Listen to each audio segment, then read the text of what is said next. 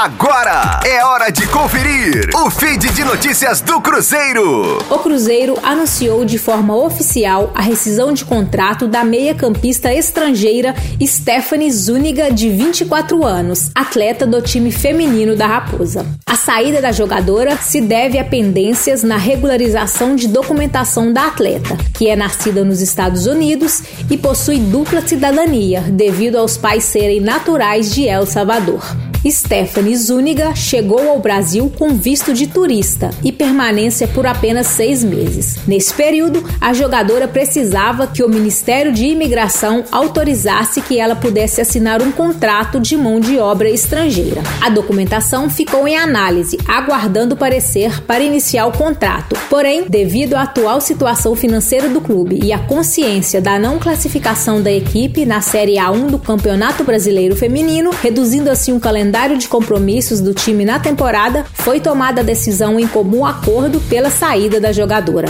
Stephanie não chegou a entrar em campo pelo Cruzeiro, mas vestiu a camisa celeste durante quase seis meses em treinos e atividades do clube. A jogadora também conquistou sua convocação para a seleção feminina de El Salvador durante o período que esteve no Clube Celeste. Com as informações do Cruzeiro para a Rádio 5 Estrelas, Letícia Seabra.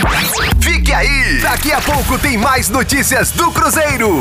Aqui, Rádio 5 Estrelas.